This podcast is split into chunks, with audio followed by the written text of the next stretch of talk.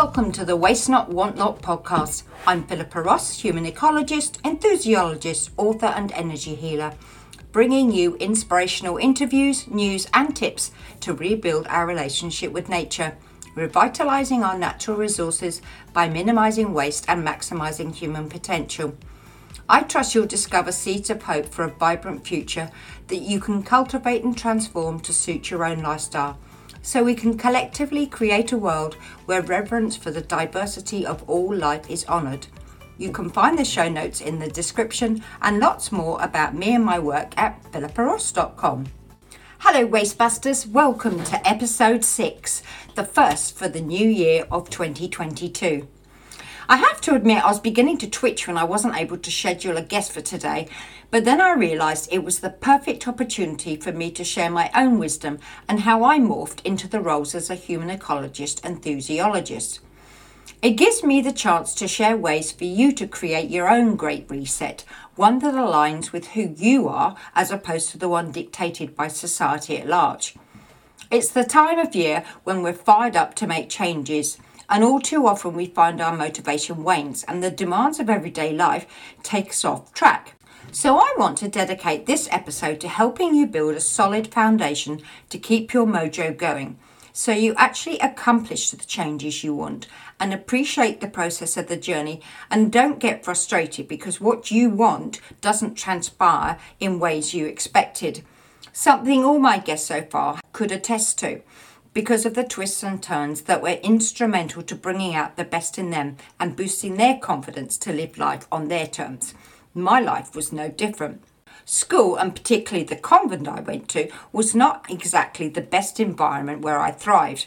It didn't satisfy my curious mind, and I had no time to explore. I was, like many um, children, had to digest what was fed to me and regurgitate it in a way that complied with external measures of how intelligent I was. No wonder I failed miserably. And I carried that stigma with me of being useless until I fell into doing a course of, on child development at the Open University. And I then went on to get an honours degree in psychology, proving I wasn't useless after all and that the people who declared my life would be doomed because I didn't measure up were actually talking a load of bollocks. I actually failed English language six times and tried three different boards, I believe, and they told me I was illiterate.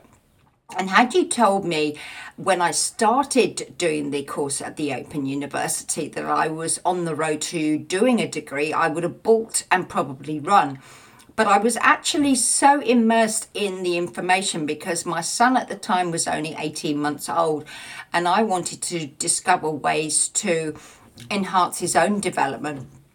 And the course I discovered was all about child development. And the second year, um, it was um, an add on to that, which actually gave me an advanced diploma in child development. And then after that, there was a course on um, schools and learning. And so I suddenly realized at this point, having passed all the exams, that I was actually halfway through a degree. And I was really enjoying the learning process because it stimulated every cell in my body. So I just carried on. Um, I got to the fifth year, did all the assignments and things. And when I got to the actual exam itself, my brain completely went away. On, I was living on another planet. I could recall everything from previous years, but nothing about the year that I'd been studying. So I failed miserably. And, and that was actually the time when the um, helpline at the Open University introduced me to visualization. And they said, to actually visualize myself getting my degree. So I spent the next year, which was the sixth and hopefully the final year before I actually got my degree. Um, and so I was actually studying two things alongside one another. I didn't have to do the assignments again, but I had to do the exam. And every morning I'd take the dog for a walk and I'd in, actually envision myself receiving um, been gra- the graduation ceremony, and the irony was that actually I did pass, but I never made it to the graduation ceremony because I actually emigrated over here to New Zealand. That was 18 um, years ago. So it just, as I said earlier on, it just goes to prove that other people's opinions um, of you and what you're perhaps not capable of doing at a particular time is actually a load of bollocks because you can in time you move into something it's a bit like when you have an understanding of something it can it can actually wash over you I actually left school with um, hardly any exams under my belt apart from art, but that wasn't uh, really going to get me so far. So my mum convinced me it would be a good idea to do what she called a useful secretarial course. Um, and to learn shorthand and typing, which I did. But just before, I'd say about three months before the end of the course, I got a job working for a boat building company and I was so engrossed in that I um, forgot to do any revision and things like that because I was doing the job. And when it came to doing the exams, I failed that as, as well. I was pretty good at failing exams. Um, and then it was then that I actually decided that um, to forget about it all and just get on and use the secretarial skills I had and carry on. I did a few jobs working at hospitals and things, a lot of admin jobs and it got me into a variety of different roles.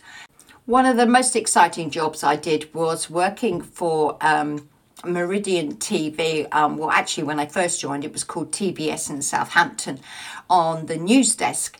And I worked there for about three years. And um, so my love of um, researching and things came into play here, where I had to find stories that would, it was a live magazine program for half an hour and then I also had to do the digiprompt in the office, uh, in the studio, sorry, at the time as well.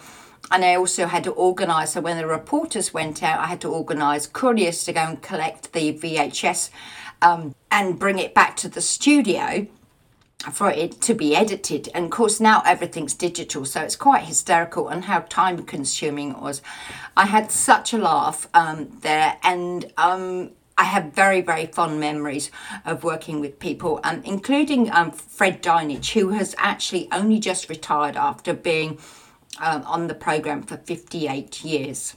It was at that point that um, I became part of a team who um, won the franchise for a radio station on the Isle of Wight.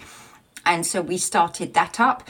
I was actually on the sales manager uh, for um, the team. I had opportunities to go out and record interviews and things. I remember going up, one of my clients was a Toyota garage, and they arranged for me to go up in a um, acrobatic aeroplane.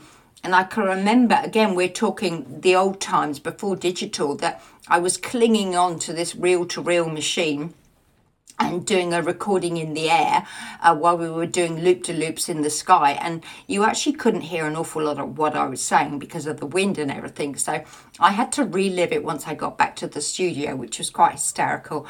But all this, um, the little things I was doing, um, is a background to where I am now, the fact that I've created my own podcast, the experience I've had, but who I would never have known back then where I would end up now.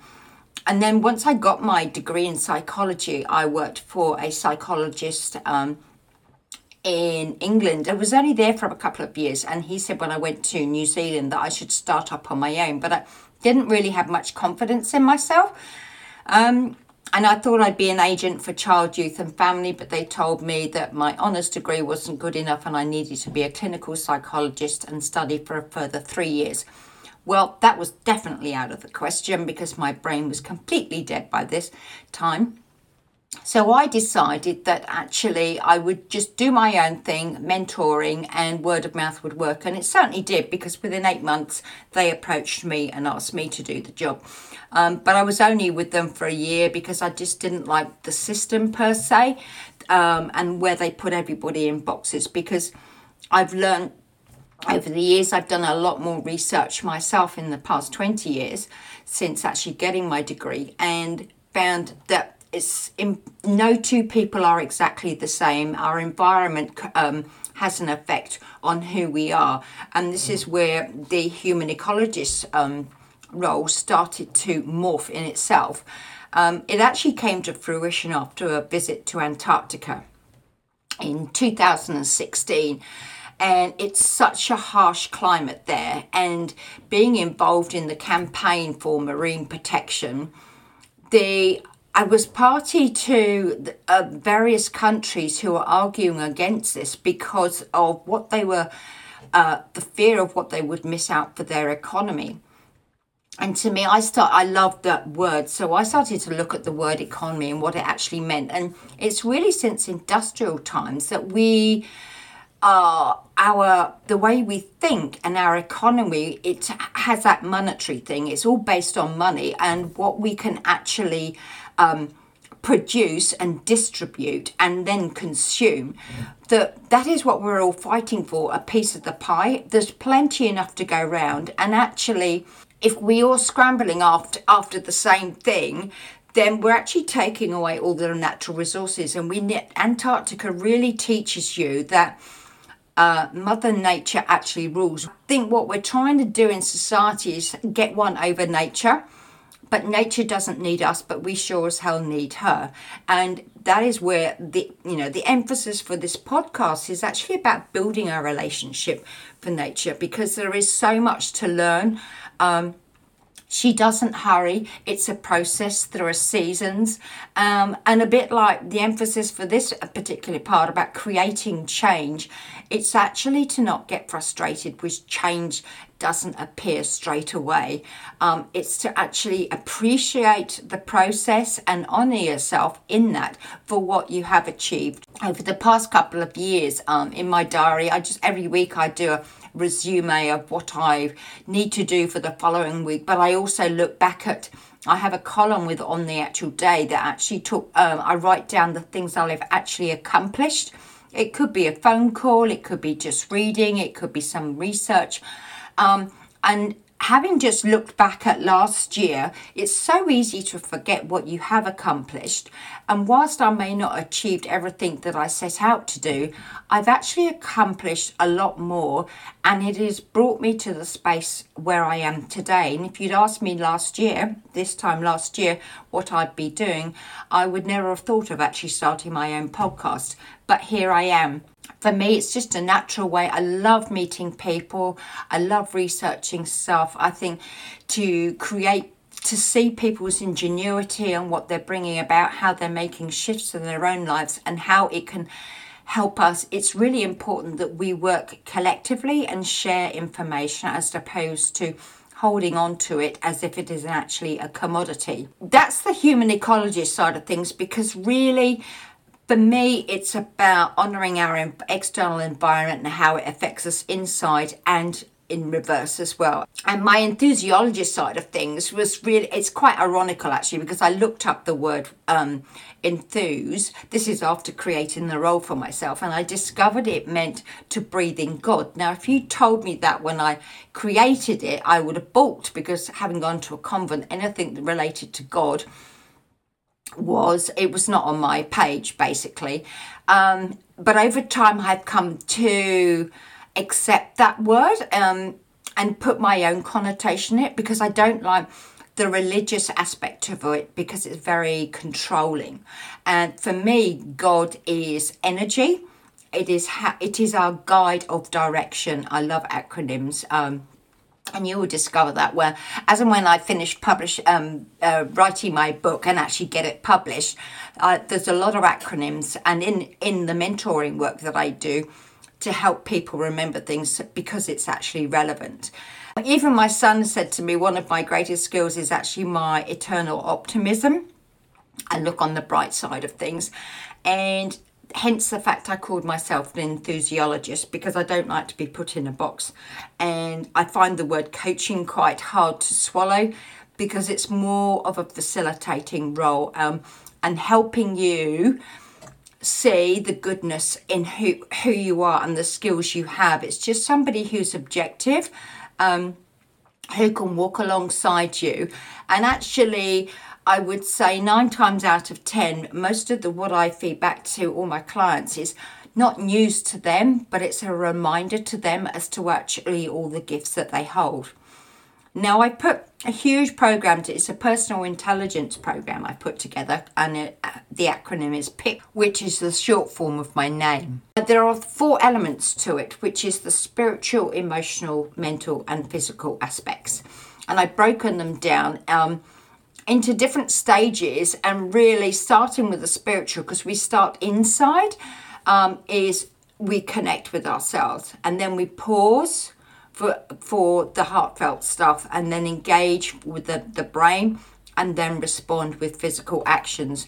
So the spirit to me is the essence of who you are. It's the core energy this our soul signature per se that we were born with and that um, the stuffing has been knocked out. So, if you think of it like a radio station, we're born on a certain frequency, and as we go through life, uh, the various things that we come up against, sometimes we lose um, contact with that one, and we might go to a lower vibration. Um, and we actually, over time, actually lose the ability to find the original vibration that we were on, but it's deep inside us. And our, our body is, or spirit is always talking to us, communicating to us through the heart. And the important thing to connect with um, your spirit is to understand what is important to you and why, what your core values are and that will really help keep you on track because you can use it to discern any decisions that you have to make in life. Um, and there are a few sayings that really I've worked with over the years, and these both epitomize uh, the importance of knowing yourself is the beginning of all wisdom. That is from Aristotle. And to be yourself in a world that's constantly trying to make you something else is the greatest accomplishment. To me, this goes back to my school days. I've accomplished a lot because I have learned to be myself. And that is something that I want to help change in as much as we don't have, we're not commodities um, on a production line, we are all individual and have something incredibly unique and special to bring to the world. In fact, we're we are think of it as stewards of our own resources and our own destiny. And to me, particularly at this time, the word sovereignty um, really resonates with me because it's all about autonomy and freedom to choose and removing all those ought to, should do's, and having the guilt because we're not uh, or don't think like other people.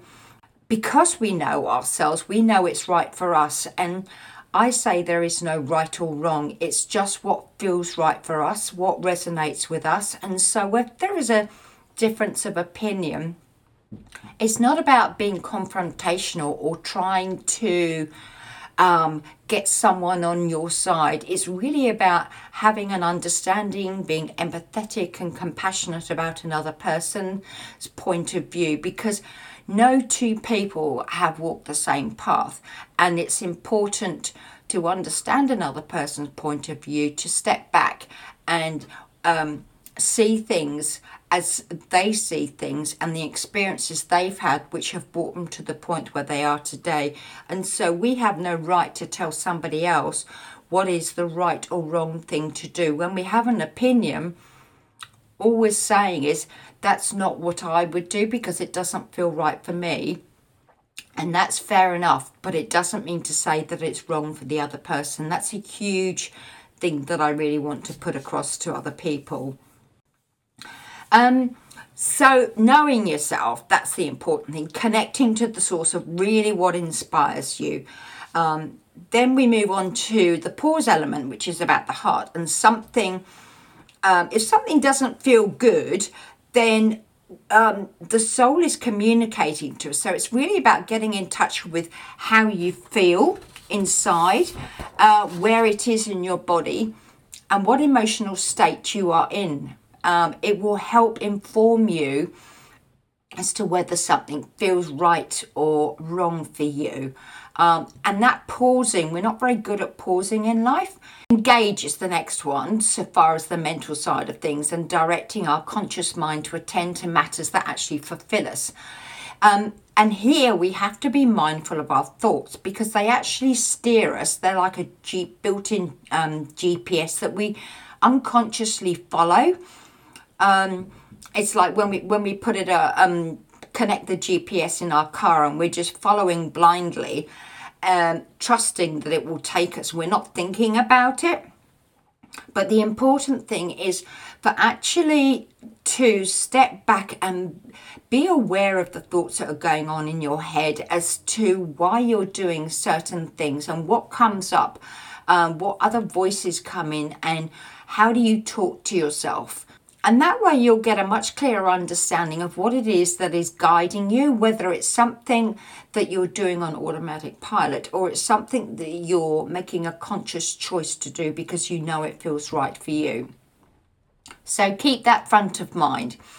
And last is really um, is about responding. It's, it's about the physical actions that we take, knowing that they now that our soul, heart, and mind uh, are all resonating with our body. And the whole process is about learning to coordinate the whole team and getting it to work together. So there's a lot more depth to all of it. But really, what I'm saying to you is think of the phrases connect, pause, engage, respond, and really focus on be mindful of what's going on in your mind and be consciously think about how you're um, reacting and what the things you, that you're doing and how you're feeling.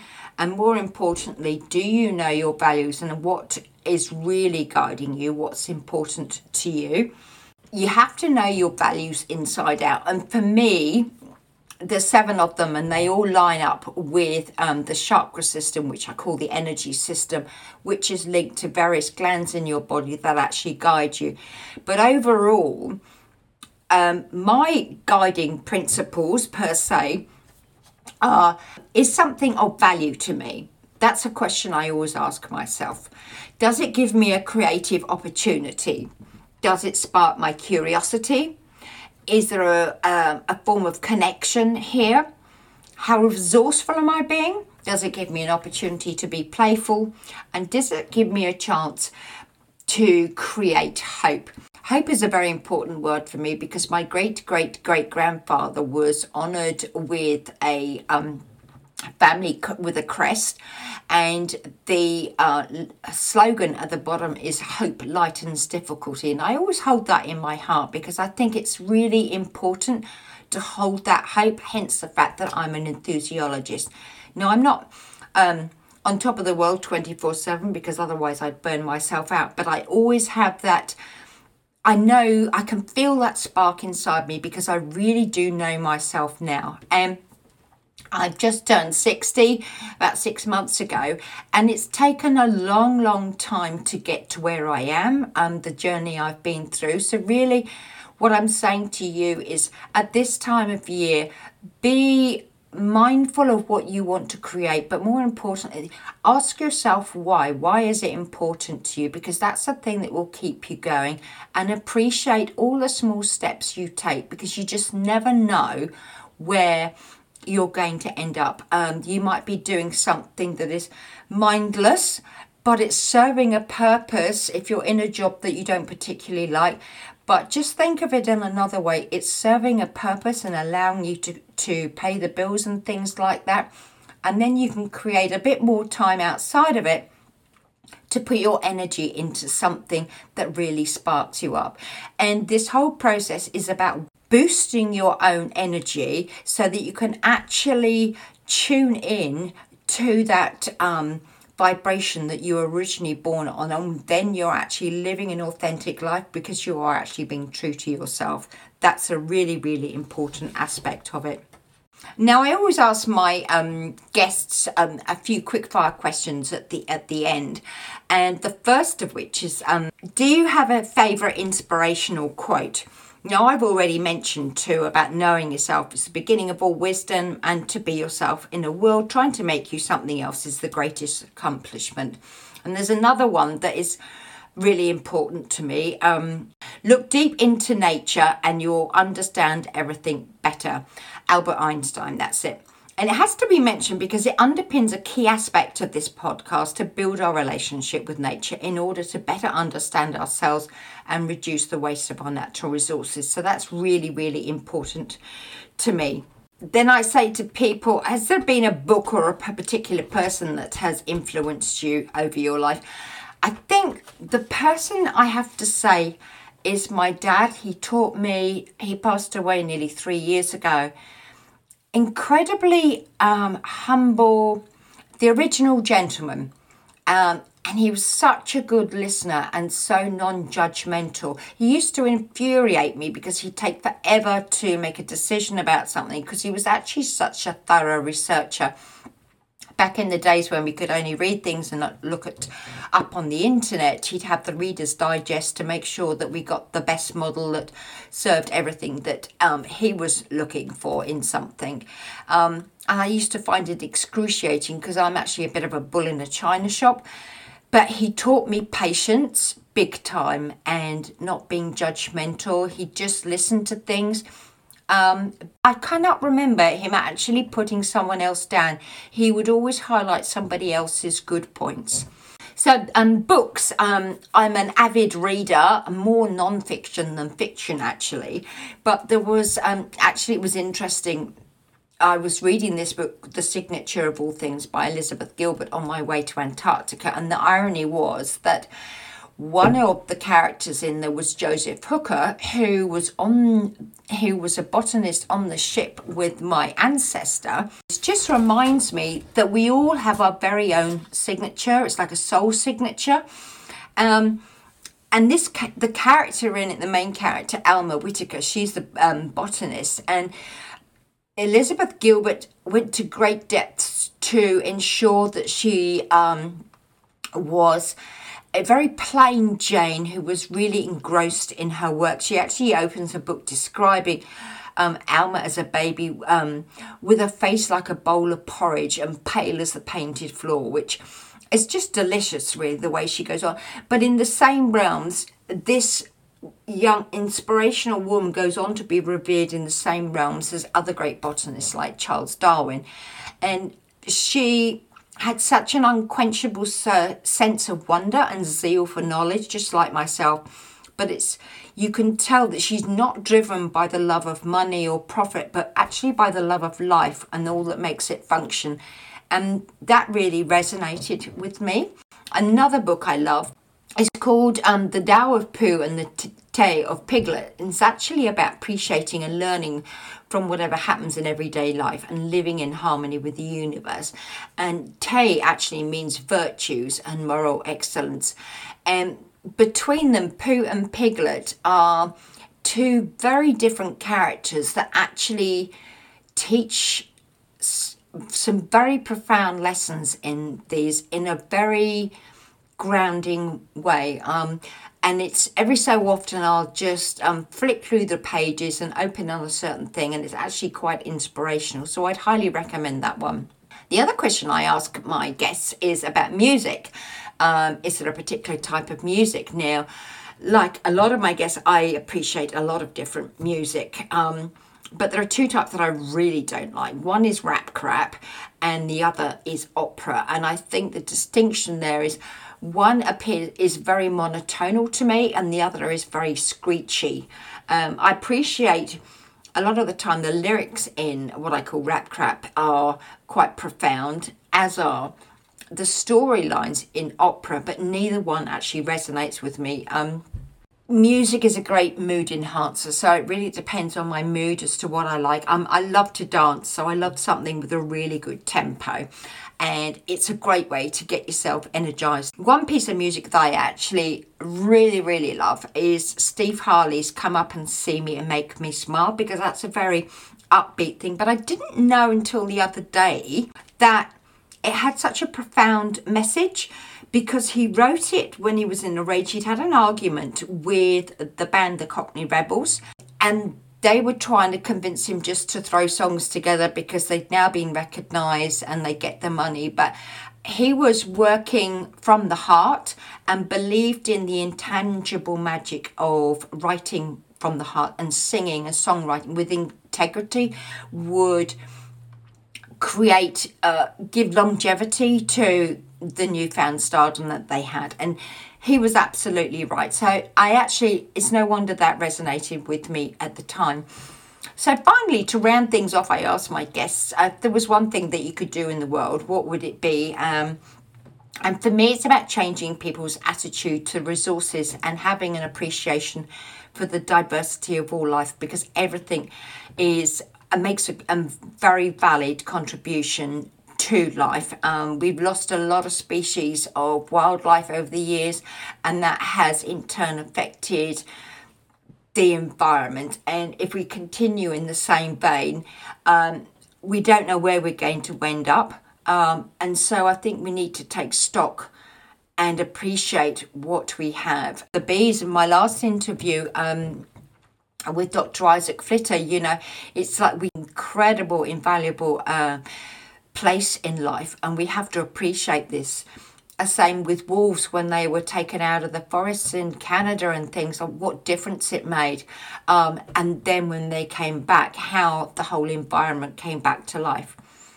Well, that just about wraps it up for today. I trust you found a nugget or two of valuable information and feel free to reach out if you need any more few interviews lined up, um, and as yet, I'm not sure which one I'm going to wear next week. So until then, dig deep, open your mind to a world of possibilities, live life with a generous heart, and take steps to minimize waste and maximize your own potential.